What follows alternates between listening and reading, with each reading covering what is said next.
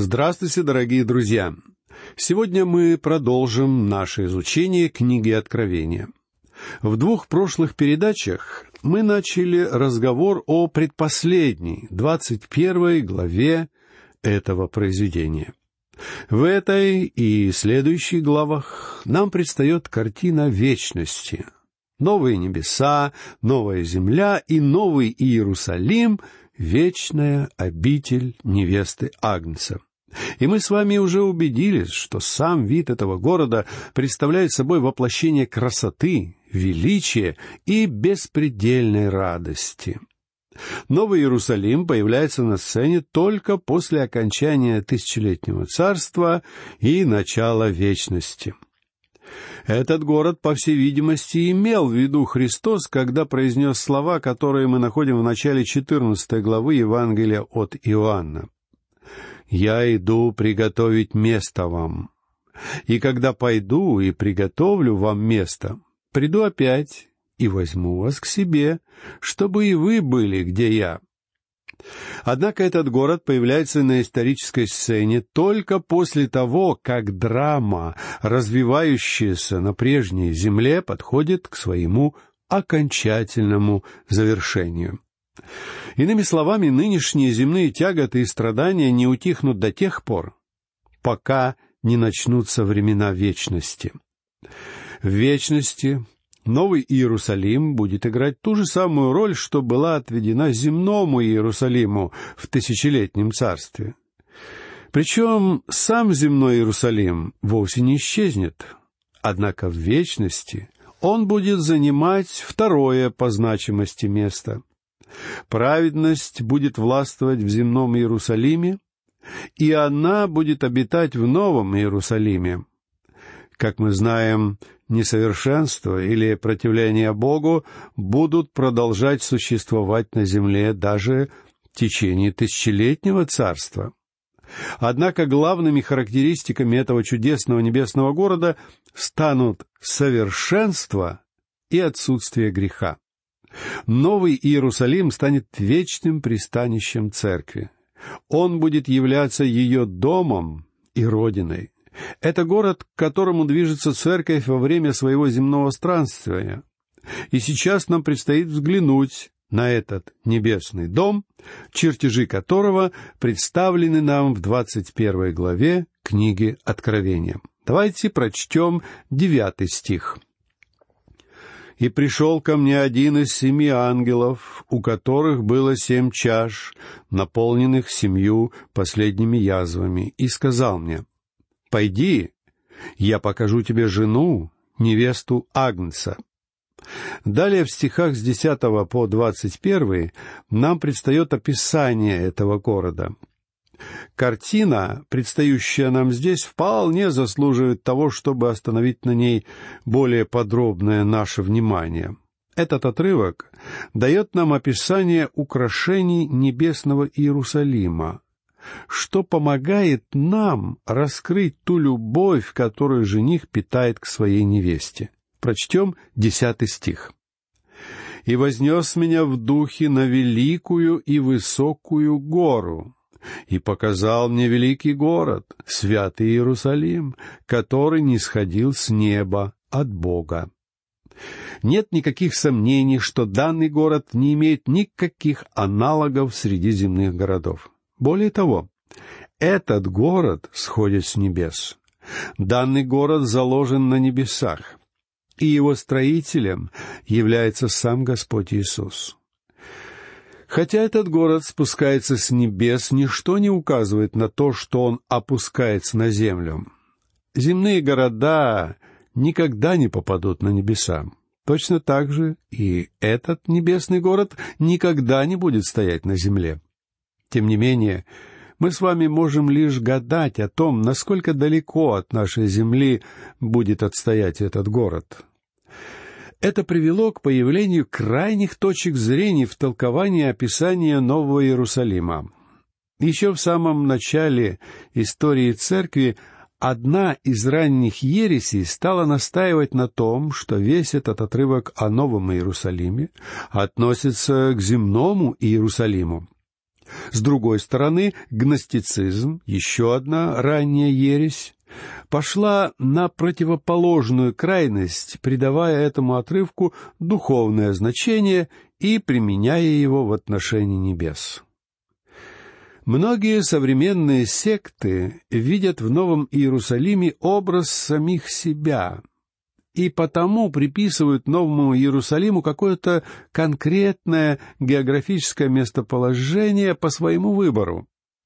Либеральные богословы, наоборот, оставляют город на небесах, игнорируя ясные указания священного писания на тот факт, что город не сходит с небес от Бога. Два факта являются совершенно очевидными из этого отрывка. Во-первых, город опускается с небес. И, во-вторых, нет сведений о том, что он оказывается на земле. Согласно тому, что говорит этот отрывок, город как бы зависает в воздухе. И это почему-то смущает многих исследователей. Хотя лично я не могу понять, что страшного в том, что город действительно висит между небом и землей. Разве есть что-то странное в том, что где-то в космосе, на какой-то новой планете будет находиться цивилизация вечности? Либо Новый Иерусалим станет еще одним спутником Земли, либо, что, по моему мнению, более вероятно, Сама земля станет спутником Нового Иерусалима вместе с оставшейся частью всего нового творения. Эта глава указывает нам на тот факт, что Новый Иерусалим будет центром всего нового мироздания. Вся деятельность, вся слава будут сосредоточены вокруг него. Там будет находиться Бог. Там будет устроено место его правления и вся Вселенная будет сосредоточена вокруг него. Именно поэтому Новый Иерусалим будет заслуживать столь возвышенное положение в течение вечности. Далее мы читаем его описание. Новый Иерусалим является бриллиантом в золотой оправе. Этот город является обручальным кольцом невесты, ее свадебным украшением. Это символ вечного обручения Церкви Христа. Прочтем одиннадцатый стих. «Он имеет славу Божию, светило его подобно драгоценнейшему камню, как бы яспису, камню кристалловидному». Два необыкновенных факта делают этот город проявлением полноты Божьей славы. Во-первых, Само присутствие Бога делает этот город источником славы всей Вселенной. Всякое благословение исходит из недр этого города. Павел дает верующим наставление в своем послании к римлянам во втором стихе пятой главы, призывая их хвалиться надеждою славы Божьей. И данная надежда будет осуществлена в этом святом городе. Пребывая в грехе, человек никогда не мог быть свидетелем откровения славы Бога. Время странствий Израиля в пустыне научило их тому, что всякий раз, когда в израильском стане возникало недовольство или ропот, слава Бога немедленно являла им Божий суд. Проявление Божьей славы повергает сердце грешника в ужас. И в то же самое время для облеченных в праведность Христа предвкушение увидеть Его славу является чудесной надеждой. Далее мы читаем описание стен этого города. Прочтем двенадцатый и тринадцатый стихи. Он имеет большую и высокую стену, имеет двенадцать ворот, и на них двенадцать ангелов. На воротах написаны имена двенадцати колен сынов Израилевых. С востока трое ворот, с севера трое ворот, с юга трое ворот, с запада трое ворот. Итак, у этого города двенадцать ворот, по три с каждой стороны. На каждом из входов написано название одного из двенадцати колен Израиля. Этот факт сразу же бросается в глаза и напоминает порядок, в котором были выстроены колена в стане Израиля, окружая Скинию во время странствований по пустыне. Колено Левия было священническим коленом и совершало служение в самой Скинии. В каком-то смысле Новый Иерусалим является храмом или скинией, ибо Бог обитает там вместе с человеком. А невеста, то есть церковь, становится собранием священников, чтобы постоянно служить ему. Святые будут служить в этом городе как священники, обитая там, подобно тому, как левиты постоянно находились в Скинии. В вечности все в мироздании будет обращено в направлении этого города, ибо там будет находиться сам Бог. Для детей Израиля, живущих на земле, этот город будет играть такую же роль, какую играла для них Скиния в пустыне, а затем храм в Иерусалиме. Этот город будет являться Скинией для Израиля. Дети Израиля будут принадлежать к множеству тех, кто в вечности будут приходить в этот город для поклонения. Они будут приходить, а скорее прилетать туда с земли, чтобы принести славу и поклонение в этом городе. Но они не будут жить там постоянно, аналогично тому, как израильтяне никогда не жили в земной скинии. Постоянно в этом городе будут обитать священники Бога, то есть его невеста. В вечности невеста будет находиться ближе к Богу, нежели все остальные создания, подобно тому, как во время последней вечери апостол Иоанн находился ближе всего к Господу, будучи его любимым учеником. «Кто это восходит от пустыни, опираясь на своего возлюбленного?» — пишет Соломон в своей песне песней в пятом стихе восьмой главы. Это невеста, которая вышла из пустыни этого материального мира и поселилась в Новом Иерусалиме.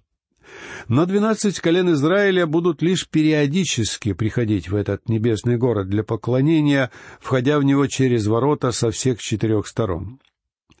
После принесения своего поклонения Израиль будет возвращаться на землю, тогда как невеста будет постоянно пребывать там. Далее прочтем четырнадцатый стих.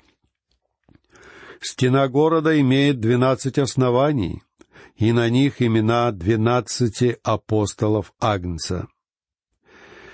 Этот город имеет двенадцать оснований, и на них написаны имена двенадцати апостолов. Сегодня церковь утверждена на основании апостолов и пророков, имея самого Иисуса Христа краеугольным камнем, как сообщает нам двадцатый стих второй главы послания к Ефесинам. Когда Христос возвратился на небеса, Он отдал ключи от небесных врат на хранение своим апостолам. С земной точки зрения церковь находилась в руках этих двенадцати человек. Кстати, я не считаю, что Матфей действительно стал преемником Иуда Искариота в числе двенадцати апостолов. Лично я верю, что настоящим двенадцатым апостолом был Павел. То первое совещание ранней церкви, на котором избрали Матфия, Симон Петр провел еще до сошествия Святого Духа. И я не думаю, что все происходящее было сделано в соответствии с волей Бога. Более того, дальше в Священном Писании мы не встречаем ни единого упоминания имени Матфия, в то время как очень много слышим об апостоле Павле. И я думаю, что Павел и был тем человеком, которого Бог избрал стать преемником Иуда Искариота и который стал двенадцатым апостолом. Этим двенадцати апостолам были вверены все писания церкви. Эти люди произносили первые проповеди, они основали первые церкви, и они были в числе первых мучеников. Поэтому, если мы начнем преуменьшать значимость этих двенадцати апостолов, это будет настоящим неуважением к священному писанию. В самом прямом смысле эти люди являлись основанием церкви. и именно им церковь должна быть благодарна вовеки.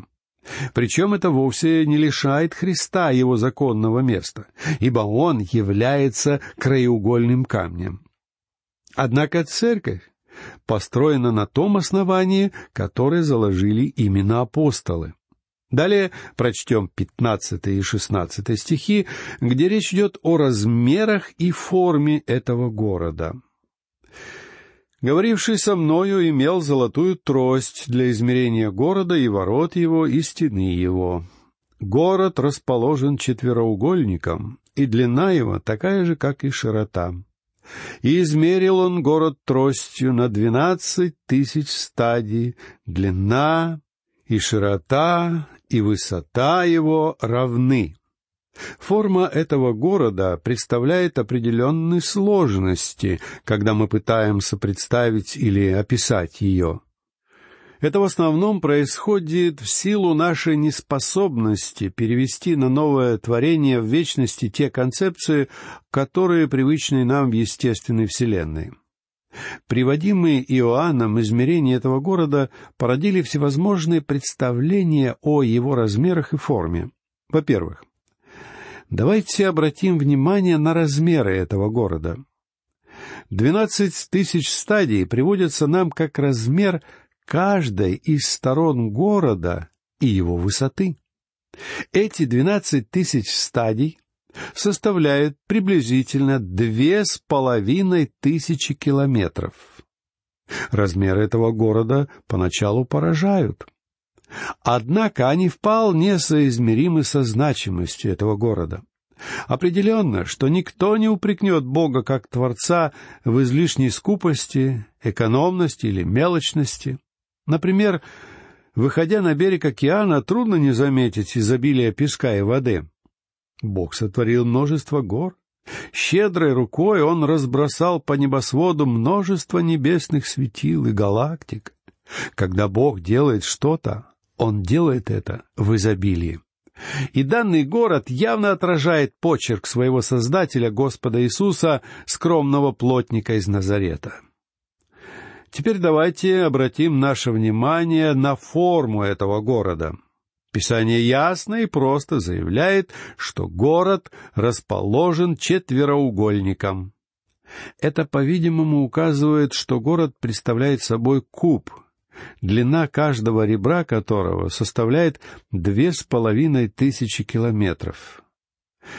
Правда, отдельные исследователи не согласны, что это будет куб — Некоторые говорят о пирамиде, другие предлагают иные геометрические фигуры. Однако нам с вами трудно представить себе куб или даже пирамиду, парящие в космосе. Мы привыкли к тому, что все космические объекты имеют форму сферы, подобно планетам и звездам. Насколько нам известно, ни одно небесное светило не имеет форму куба или пирамиды. Кубическая или пирамидальная форма вполне подходит для земных строений. Однако она является весьма непрактичной для космоса, точно так же, как форма сферы мало подходит для земных сооружений. Тем не менее, мы узнаем, что город имеет форму четырехугольника. Все эти трудности разрешаются, если мы представим себе этот город как куб вписаны в прозрачную сферу, а размеры, которые даны нам, представляют собой внутренние размеры куба. Я лично представляю себе все это как прозрачный мяч, внутри которого находится куб, все вершины которого касаются внутренней поверхности сферы. Чтобы определить, какой периметр будет иметь данная сфера, потребовалось прибегнуть к математическим расчетам и поскольку лично мне это оказалось не под силу, я обратился за помощью к математикам. Выяснилось, что для того, чтобы описать куб с ребрами в две с половиной тысячи километров, длина окружности сферы должна составлять приблизительно тринадцать тысяч километров. Диаметр сферы будет составлять приблизительно четыре тысячи километров, И это при том, что диаметр Луны имеет величину около трех с половиной тысяч километров.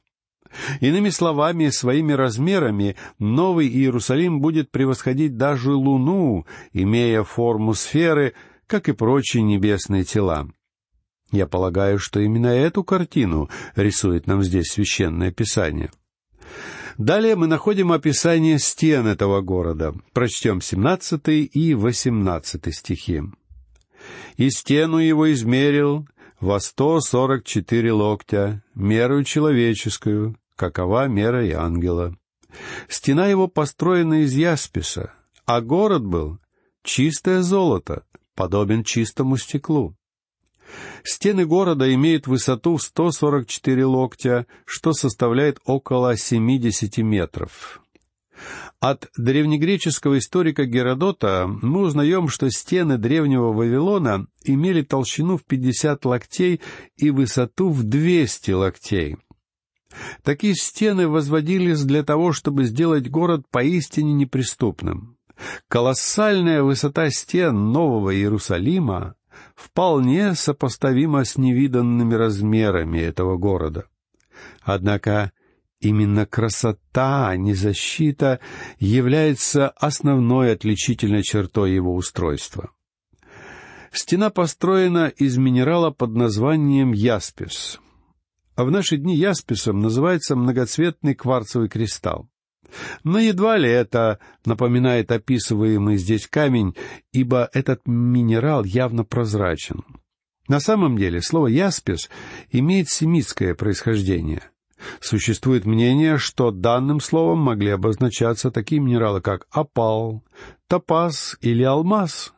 То есть этот самый твердый и наиболее красивый драгоценный камень отличает внешний облик города — Стены любого города предназначены для защиты и обороны.